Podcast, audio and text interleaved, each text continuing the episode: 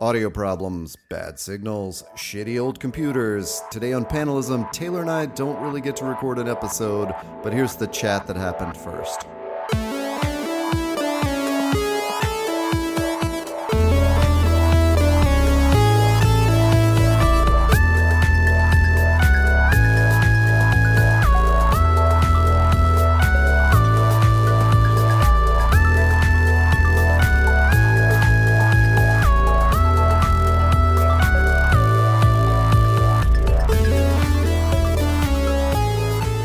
Red Skull finds it in that house or whatever, wherever that was at the beginning of um, First Avenger. You could even back up from there. What was the what was the note? Uh, that's the first time in the MCU, the Nope. earliest point in the MCU, I should say, that we know it exists, isn't it? Well, yes, but I guess we see Odin has it in his treasure chest in like a Thor flashback thing or something. But is that when Thor was alive? I mean, uh, I guess okay, fair, fair enough. I don't know. So anyway, that's yeah. there's but a go ahead, yeah. possible original Odin possession of it before they got it back again. Yes. Then the Red Skull has it, uh, uses it, and then he gets blasted to Vernier, F- Yep. Famir, or whatever it is. Yep. Then it goes to the bottom of the ocean. Yep. Then it is rediscovered by uh, uh, Marvel to power all her shit. Nope. Oh, It's uh I guess it's dredged up with um uh maybe it's not with Captain America, but it's um Tony Stark is the one that gets it. he Tony Stark. You mean Oh, sorry, Stark. sorry, sorry. Howard Stark. Yeah. Howard Stark gets it. So at some point, it passes from him to Marvel, or she she takes she rents it out so she can power her her warp drive and all that. Th- right. This part's going to blow your mind. Which is what, but the Tesseract is how. So the way I understood Captain Marvel was the Tesseract powered the warp drive. The warp drive then powered Carol. So Carol's powers are almost directly tied to the Tesseract itself. Yes. Uh this timeline wasn't this timeline explanation wasn't dealing with that exactly. But the part that like clicked it all for me was so how Howard Stark founded this uh he was using it for his own research, I guess. Yeah. And then he founded a lab with Lawson that became Project Pegasus. Okay. So in the first Avengers, when we see the Tesseract in that lab that gets blown up, that is the same lab where uh, uh, uh, Carol Danvers and Fury are running, like looking through those old files. Is it really? same- That's the same location. That's Project Pegasus's secret base. Seriously? Yeah. So the the the big underground building bunker thing Yeah. that Loki that Loki implodes essentially Yeah. is that same. So that's where they that's where Fury and and Carol went. Wow. So basically, once the Flerken vomited the Tesseract back up, uh, which was a post post credit scene. Yep, I saw that. I did not actually stay to see, which I can't. It's I mean it's it's fine. It- They I could've just can't believe I got up and left, like knowing what we know. What bothers me is that some people they're like, "Well, when does that scene happen?" I'm like, "What do you mean? When does that scene happen? It's the same Yeah. goddamn time that the movie Yeah, just happened." Like, what do you? So- what do you- I yeah, I don't I don't know what I was thinking. Um, but I, I did get up and I left that. So the Flerken vomits it in the past. Mhm. Fury then just sort of files it away in the Pegasus. That's when he secures it at the Pegasus facility. Well, they have it in that, but they have it. He reveals it to. or I guess maybe uh well, I guess that's Pegasus, whatever. Pegasus. But he, he but he puts it in the briefcase because he reveals it to uh, Alexander Sedvig or Sit whatever the hell Stellan Skarsgard's Yeah. name. He reveals it to him at the end of in one of the post credit scenes. He's like, "That's Yeah. how that's how he ends up getting the job Yeah. to work on it." So they had it. So they put it in that briefcase somewhere after it gets vomited up. They file it away. Yeah, and then they put it. So, but I mean, am I misunderstanding Captain Marvel? I thought that the warp drive was powered by, you know, but was was heavily you know, based on or powered by the Tesseract, and then Well, I guess actually the Tesseract wasn't there at the time of the explosion. It's up in the ship that you know where I know, the but that was what that's what she used to basically power that- it. Yeah, yeah, yeah. it wasn't in the warp drive, but it was like she harnessed the power somehow. Yeah. to then create. But the reason I bring that up is it's it's strange that Captain Marvel's power is so. It, it seems like it's more. It's either unrelated to the Tesseract or more than it. You know, more than it is. Granted, she can. I don't know. I, I hope they delve more into that. Uh, not that I need all the detail, but it's like I, I feel like they're playing a little fast and loose with some of these Infinity sto- Stones, only because I, as much as Kevin Feige is a showrunner over all this stuff, eh, there is there is not some holy written Bible that that you know you have that they're operating out of. They sort of ebb and flow as time goes on. I, I I don't know. I mean, I'm this with the crazy timeline I just watched made made me think, oh my god, they really are looking at a Bible of like where the Tesseract is on Earth. But then, but what I'm saying is, why would the Tesseract give like? well, that why- part that's the part that gets kind of retconned, I think. Yeah, When they just seems- decide we don't want to just have Marvel like touch Carol's hand and transfer power. I mean, I love the Um, scene, but like, it just seems odd that like her power is un like is more the Power Well- Stone and not the Tesseract. So it's kind of like, well, how does that work? I know, and, and who knows if they'll bring it in, but that's what I thought was so interesting about that Life of Captain Marvel miniseries, in that it that coming out and Captain Marvel coming out definitely sets it up for in Captain Marvel 2, she goes back and investigates her parents and realizes she was actually half Kree. Oh, And- got it. That event was what traumatized her body to activate those powers. Oh, okay, that makes because that's what happens in Life of Captain Marvel, the book. So that's why I thought like that's interesting. But there's no evidence that studios but are going to. what? But what if? What if? Just just follow me on this little journey. What if that was like, hey, for the real diehards who love to just you know put this, the, you know, have the room with all the different, you know, the yarn connecting all the different things, and they're like, Yeah. so what if for those people we're going to intentionally foreshadow shit in the comics without ever deliberately saying that this is where we're headed? But you know, like you always can be guaranteed that if a comic comes out during a movie, at least half of that comic storyline will appear in a future movie. Like, wouldn't Well, that be just mind blowing?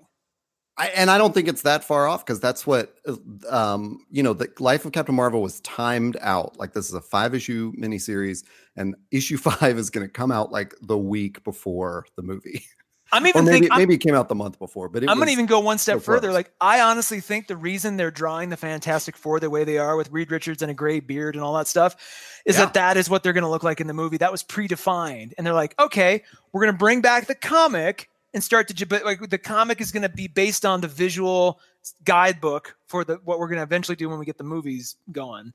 Yeah. Like it'll be, it just it seems if you're going to show run a movie franchise like a TV show, all the ancillary media, all I mean, and let's be let's be really clear: the original the original cinema uh, uh, uh, cinematic showrunner was George Lucas. So all that affiliate stuff, all that ancillary stuff, did at one point. And granted, when Disney bought it, they just erased giant chunks of canon like Thanos. It's just you know in one in one swoop, all this canon in the books and comics and stuff that was once true is just like nope, that didn't count.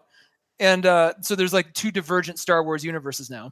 But like for the longest time, all that ancillary stuff was had to go through Lucas, either himself or his his close team to basically be approved. Like, yeah, this is all this is all this all fits in. And I wonder if it seems to it seems to be that like Feige plays a similar role with not just the movies, but the comics, the video games, any you know, any novelizations of anything. It all sort of has to fit together in the grand scheme of things. Yeah, they definitely do that. Like novelizations, I think, are even more monetized than the. Well, the novelizations are like you know designed around the movie. I think Yeah. more so than the comics. But I think the comics are meant to feed into it and or at least get your imagination running. And you know that's why a bunch of X Men titles disappeared from Marvel publication around the last X Men movies. I still think, man, they they have got to find a way, a classy way to say. I mean, what you- you tell me? Do you think that they would be ballsy enough to, at the end of Infinity War, have a Easter egg for X Men, especially given that the newest X Men movie comes out basically at the same time? Um, you know, it's the, it's the Fox X Men, granted, but Yeah, don't I, I feel so. like if they're gonna do that, they're gonna they're gonna Easter egg either Galactus or the Fantastic Four or both, and not the X Men for a good Mhm. long while. yeah, and I I I don't know, but I wouldn't think X Men. The X Men, the Fox deal's not even closed, is it? It no, it's done. They officially ju- own it. Yeah, no, last week. It's- yeah, it's- last it's- week. So it's done. Yeah, that'd be pretty tight turnaround. But they knew. I mean, God, when I- does Infinity War come out? It's like next end of month. April. Yeah. Jesus Christ, that's But they but they knew okay, so I mean an end credit sequence is what 30 seconds. So the production of it doesn't have to be that long. They especially given their their hordes of people working on all their CGI and stuff. It wouldn't take much for there to be like a scene, you know, let's say Tony Stark lives or you know, they they you know some technology is still tracking the universe for new threats. And there's something that that suggests almost like the the Captain Marvel stinger at the end of, of Infinity War, something that stings like Galactus as like the next big bad, you know, the next you know multi arc big bad. Hmm. Um, because that's the only way to really, if you're gonna do the Fantastic Four, you know, i after Thanos, what's what's bigger? Like, what's more what's more pressing? I mean, Galactus is kind of like the only thing that has that has the widest possible audience. Now, you know, like the widest audience knows about him. Next, it's not like some obscure ethereal, you know, being. The Eternals movie is coming, so they can dive more into you know his backstory there yeah. it's gonna get really it's it, the the the MCU that we know and love is gonna is gonna be very different after April. Yeah. I feel like Yeah, I, I almost feel like they're gonna the budgets are gonna have to reduce because they're they're gonna have to go back to like telling super geeky stories to geeks, yeah you know, and not trying to appeal to everyone. I mean, it's just gonna happen because it's just gonna shatter it so much that it's like, oh my god, like we were saying with Captain Marvel. Now you've had to watch twenty movies in order to know, like, to kind of, you know, it's getting to where, uh, you, you got to see them all like they're all sequels but i'll tell you something else so on the same channel emergency awesome i also the reason i got to the captain marvel video is uh um through like i well a friend had told me to watch it but i'd also um a different friend had sent emergency awesome talking about and posting a short video of Zack Snyder asking questions about the darkest timeline. And he was explaining that in Superman or whatever it's called, Batman versus Superman. yeah. So he and the writer, when they had the reins, like when DC trusted them, it, it was oh those were the days. that was basically planned out as like okay, so there's two scenes in it. Like there's one that's Flash coming in to Bruce's uh cave. which we you know? saw which is in the Yeah, movie. yeah. So you see it, and he I think he's I okay, I'm I don't remember I'm too soon I'm too soon Yeah, yeah, yeah, exactly. Um, and does he say Lois Lane something about? no her? he Does doesn't say he doesn't say her name he goes like he's like Yeah, uh yeah. don't let her die or something it's something like you know, she's the key no she's the key that's yeah, it yeah, yeah. No, that's what he says. Um, so uh, then there's another scene, which is the nightmare scene, where Superman comes through the hallway and kills all the sons of the Batman or sons of Superman or whatever. Superman comes back and kills all all the those people. Yeah. that was not a nightmare. That was a future vision okay of a different timeline. And it was when Darkseid had taken over the earth and was victorious. which makes sense because that omega Yep. symbol is is in the ground Yes. And they realized in the future version, so then there was going to be this scene in Justice League where the, the Justice League was going to be the that dark timeline. It was going to be mm. all this like apocalypse and and Superman was coming after Batman. Yep. And they realized in that timeline that Lois Lane was this key to this and that when she died, when Darkseid killed her, that was that that was the event that Superman blamed Batman for it and then Superman like kind of, you know, was which uh, is like- just like what Yeah. happens in Injustice, only the Joker kills Lois, but it's the same idea. Yeah. So then that's what drives Superman crazy. That's why he has this, you know, uh, anima against like Batman. and so there's a scene where Cyborg, Batman, and Flash in the future are trying to figure out how to fix it. And Flash and Cyborg have figured out this timeline, this way to jump back to the, you know, there are these two points that they can jump back to to try to fix this. Mhm. And and they say we just don't know which one to try. And Batman says, well, if I were like if if I weren't here, which one would you have done? And Cyborg says the first one. And Batman says, well, you already tried that because I saw Flash in the past and it was too soon. So Mm. don't do that. So then when they so basically they were still doing that script when Batman versus Superman came out and then it did so badly I guess and the studio freaked out and they were like fuck we are so far into this. yeah, So basically the the sh- really short takeaway from that is there is no Zack Snyder cut. Yeah. There was a s- abandoned script And so then they took elements of it. So, like, you know, when Superman gets resurrected and he's angry at Batman, but there's no like motivation for it. There's not like, Yeah. What was the animating event of that? Like, why Yeah. is Superman so mad at Batman? Yeah. So they were using, they were just kind of like chopping up scenes and stuff and putting them into this like hodgepodge garbage movie. And Wow. Yeah. it's like, It's like the worst of all worlds. And, Like at that point, just let him get get through with it on his own vision, and you know it'll, it'll either fail or die. But you're guaranteed failure if you try to do what they did, which is just kind of Yeah. hodgepodge. Oh God.